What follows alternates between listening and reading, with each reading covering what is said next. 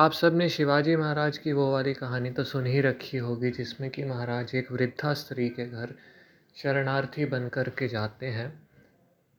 उनको गरम गरम दाल चावल परोसा जाता है और वो दाल चावल के बीच में अपना हाथ डाल देते हैं, हाथ जल जाता है। वृद्धा स्त्री कहती है कि, अरे, आप तो वही गलती कर रहे हैं जो कि हमारे महाराज राष्ट्रीय स्तर पे कर रहे हैं। तो शिवाजी महाराज पूछते हैं अच्छा वो ऐसा क्या कर रहे हैं? तो वो कहती हैं कि एकदम जो मुख्य किला है उस पर वार कर रहे हैं और इस कारण बार बार असफल हो रहे हैं। इसके स्थान पर यदि आप दाल चावल अगल बगल से कोने कोने से हटाते जाएँ तो बीच के चावल को खाने में भी सक्षम हो जाएँगे। उसी प्रकार से महाराज जो हैं वो भी अगल बगल के किलों पर पहले वार करें तो उसके बाद मुख्य किले को भी ढहा देंगे। शिवाजी महाराज इस सुझाव को लेते हैं। और यदि देखा जाए तो उनकी जिस प्रकार से सफलता हुई, उसी ही प्रकार से हम लोग भी सफल हो सकते हैं यदि इस नीति को अपनाएँ। आजकल छात्र धर्म तलवारों के रूप में तो नहीं चलता, पर हाँ कोर्ट कचहरी में तो चलता है।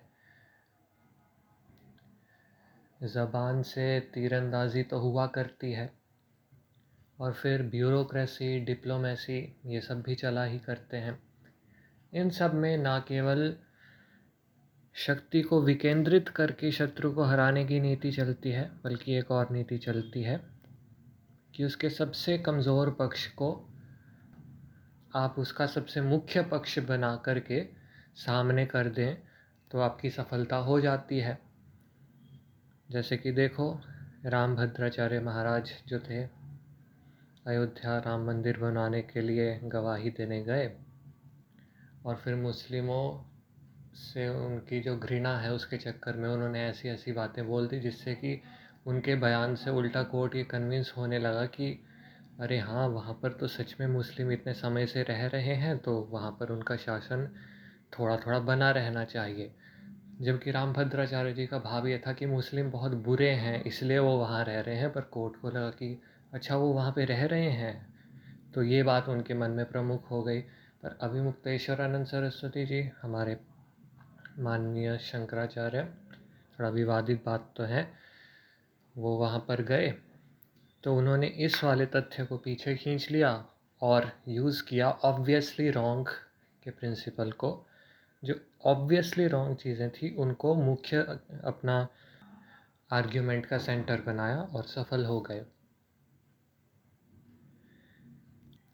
चलो, कोर्ट की उतनी बात नहीं करते हैं, अब बात करते हैं आपकी, मेरे और आपके जीवन की। सीधी सी बात समझो, यदि आपके जीवन में कोई ऐसी आदत है जो कि हटने का नाम नहीं ले रही है, आप उस आदत को थोड़ा थोड़ा करके ही बदलना चाह रहे हो, तब भी वो कुछ दिन ही थम पा रही है, कुछ दिनों के बाद वापस लौट करके आ जा रही है तो आप वहाँ पर ये थोड़ा थोड़ा वाला, बाजुओं वाला छात्र धर्म वाला उपचार प्रयोग ना करके ऑब्वियसली रॉन्ग वाला प्रिंसिपल पकड़ लें। जैसे उदाहरण के लिए आपको यदि लत लग गई है कि दिन भर पाश्चात्य संगीत सुनते रहते हैं तो आप ये निश्चय बनाएँ कि पाश्चात्य संगीत में कुछ कुछ ऐसे गाने हैं जिनका संदेश ऑब्वियसली रॉन्ग की कैटेगरी में फॉल करता ही करता है, मैं कम से कम उनको सुनना छोड़ रहा हूँ। आपको ये नहीं करना कि मैं हफ़्ते में एक दिन नहीं सुनूँगा या ऐसा कुछ करूँगा। वो क्या हो गई? वो बाजुओं वाली नीति हो गई। लेकिन यहाँ पर हमने क्या किया? हमने ऑब्वियसली रॉन्ग प्रिंसिपल पकड़ा कि ये वाला गाना जो है, ये मुझको नशे करने के लिए स्त्रियों की तरफ़ बुरी दृष्टि देखने, डालने पर प्रेरित कर रहा है तो इसको मैं हटाने पे काम करूँगा। ऐसा एक बार आपने कर दिया तो इससे क्या होगा? एक तो ये कि आपके सफल होने के चांसेस ज़्यादा ही हैं पिछली वाली नीतियों की तुलना में, क्योंकि ये नीति सरल है। आपने बड़ी चतुराई से नीति को चुना है। एक बात तो ये शॉर्ट टर्म में सक्सेस मिलेगी। दूसरा लॉन्ग टर्म में आपका घृणा भाव बनने लगेगा इस आदत के प्रति और धीरे धीरे आप ऑब्वियसली रॉन्ग की डेफिनेशन को एडवांस करते चले जाएँगे और उसके बाद मुख्य किला ढहा देंगे। पर अगर आप नहीं भी कर पाए तो भी आपने जो छोटे मोटे किले ढहाए हैं, उनको ढहाने के लिए आपको सेल्फ रिस्पेक्ट मिलेगी। जैसे देखो, कुछ लोग जो हैं उन्होंने मान लो कि मंडे को संगीत ना सुनने का निर्णय ले लिया। मंडे को क्या होगा? कुछ नहीं, वो स्टूपिड फील करेंगे कि अब हमें करना क्या है। पूरा दिन खाली बीत जाएगा और फिर ट्यूसडे को दोबारा सुनेंगे और फिर इससे उन्हें कोई गरिमा तो नहीं मिलेगी। लेकिन ये जो मार्ग है, इसमें आपको मिलेगी।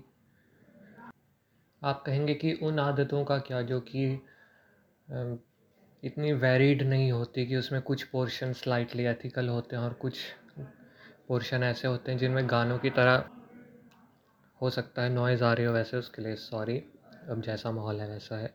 तो हो सकता है तो मतलब वैसा नहीं है कि वेरिड पोर्शन है कि कुछ गाने एथिकल हैं और कुछ पूरी तरह अनएथिकल हैं। वैसी कोई लत है मुझे तो मैं क्या करूँ?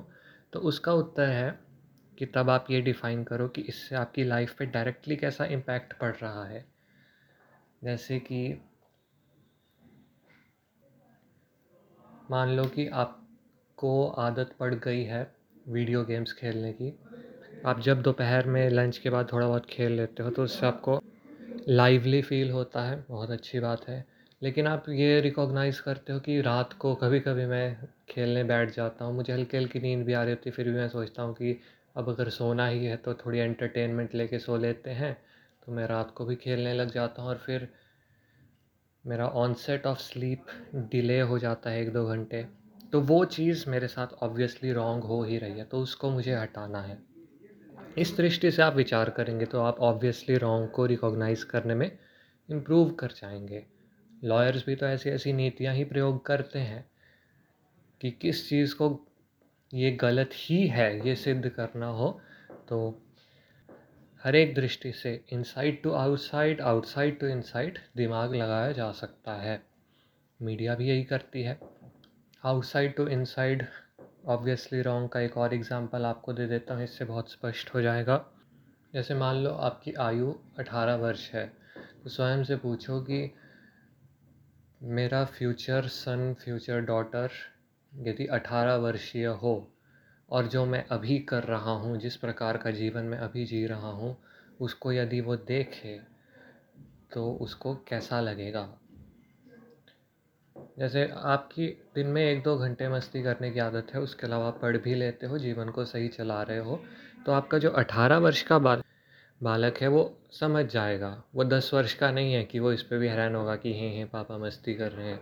अगर वो आपकी ही इक्वल आयु का है तो वो कहेगा कि हाँ ठीक है, ये भी नॉर्मल लाइफ का पार्ट होते हैं, वो मेच्योरली वो मेच्योरली इस चीज़ को रिकॉग्नाइज़ करेगा। सिमिलरली अगर आप पच्चीस साल के हैं तो दुर्भाग्य से ऐसा है कि आप प्रोफेशनल लाइफ में आएँगे तो आपको बहुत जगह एथिकल कॉम्प्रोमाइज़ करने पड़ेंगे सोशल फंक्शनिंग को बनाए रखने के लिए, अपने मज़े के लिए नहीं।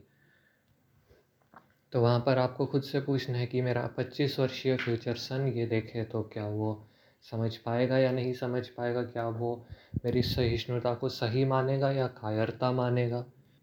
यहाँ पर देखो, आप अठारह वर्षीय बच्चे की कल्पना कर लो तो फिर वो तो हो सकता है कि रिबेलियस हो।